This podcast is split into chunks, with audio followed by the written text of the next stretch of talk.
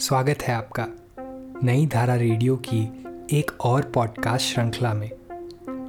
यह श्रृंखला नई धारा के संस्थापक श्री उदयराज सिंह जी के साहित्य को समर्पित है।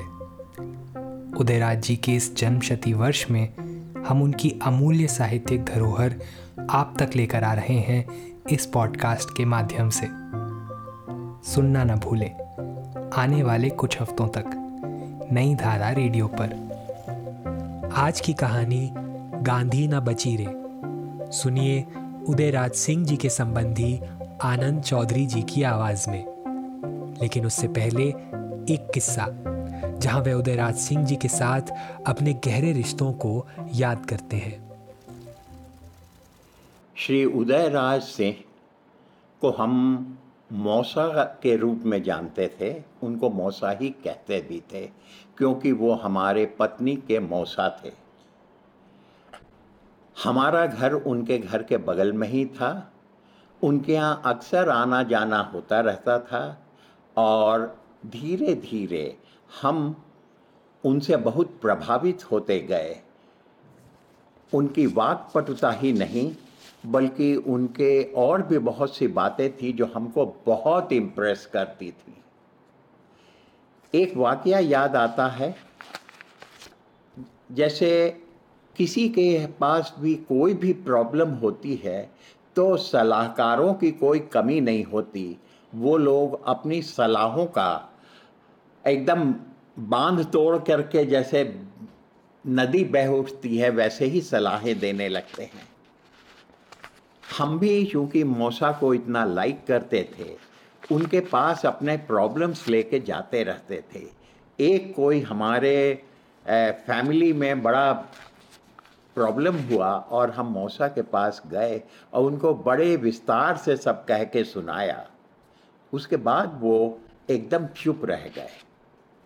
हमने कहा, मौसा, ये क्या बात है? इतना सीरियस चीज़ हमने आपको बताई और आपका रिएक्शन उसके ऊपर कुछ नहीं है। वो बोले, आनंद जी, हम कुछ नहीं कहेंगे, हमसे चार पाँच दिन बाद मिलिएगा।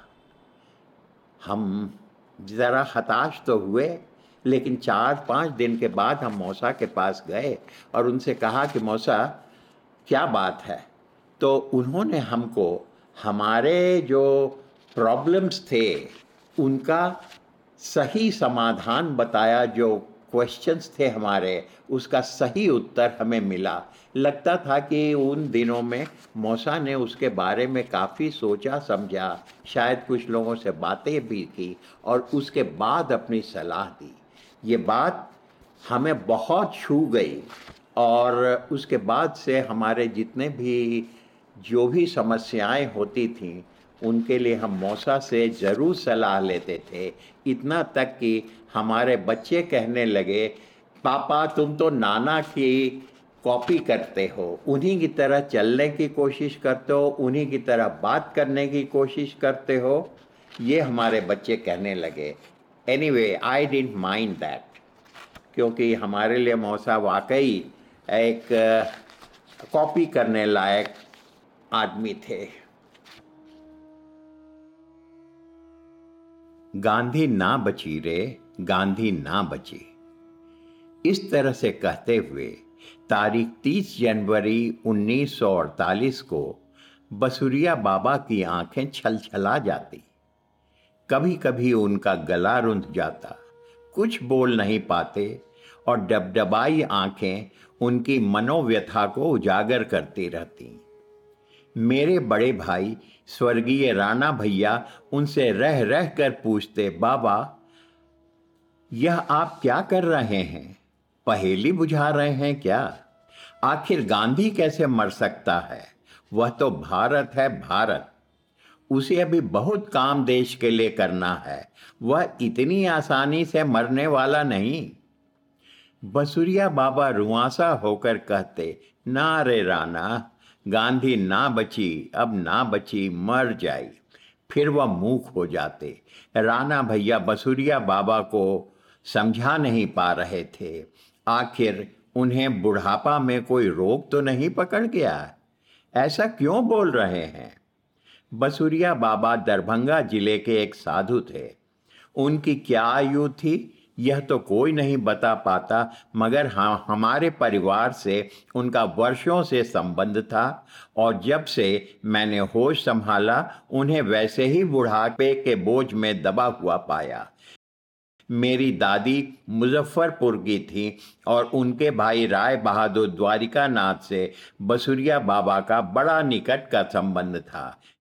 मेरी दादी यानी महाकवि रविन्द्रनाथ टैगोर भारतेंदु हरिश्चंद्र के अभिन्न मित्र तथा समकालीन स्वर्गीय राजा राजेश्वरी प्रसाद सिंह, प्यारे कवि की पत्नी का स्वर्गवास जब उन्नीस सौ उनतालीस में हुआ तो उनके बक्से में एक कागज़ मिला, जिसमें बसुरिया बाबा ने दादी तथा उनके भाई की मृत्यु के दिनों की तिथि तथा समय लिखी थी, जो बिल्कुल ठीक निकली।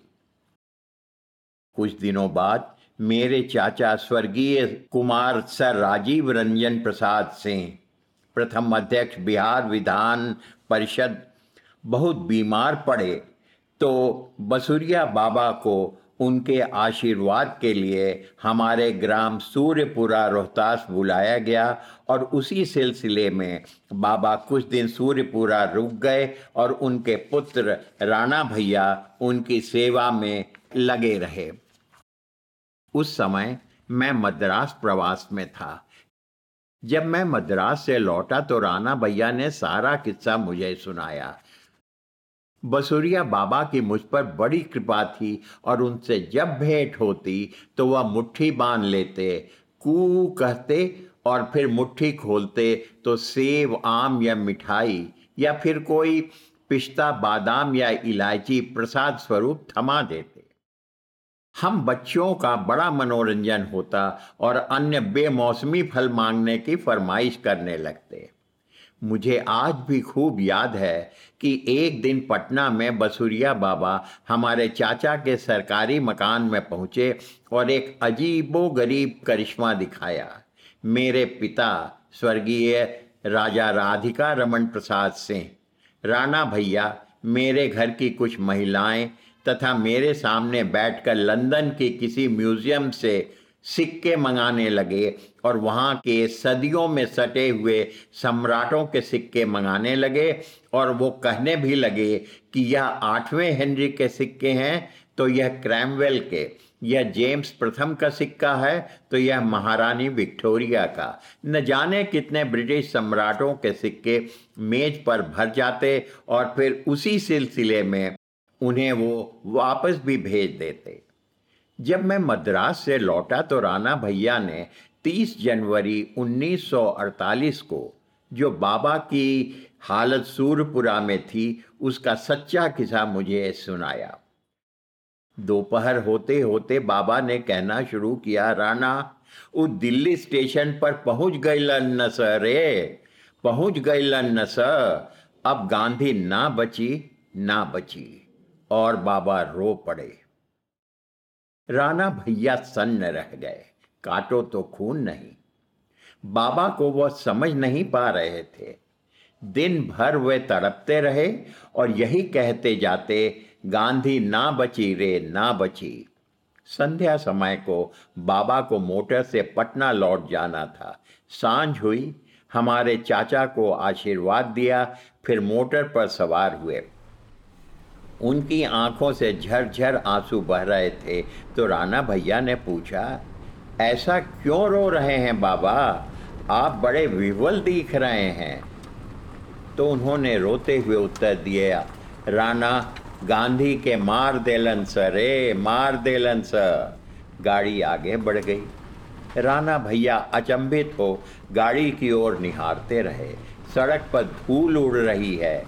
राणा भैया के कानों में बाबा के स्वर गूंज रहे हैं और उधर आकाशवाणी से निकली गांधी जी की निर्मम हत्या की खबर आंधी की तरह गाँव में फैलती जा रही है। तब तक 30 जनवरी 1948 की संध्या बिखर गई थी।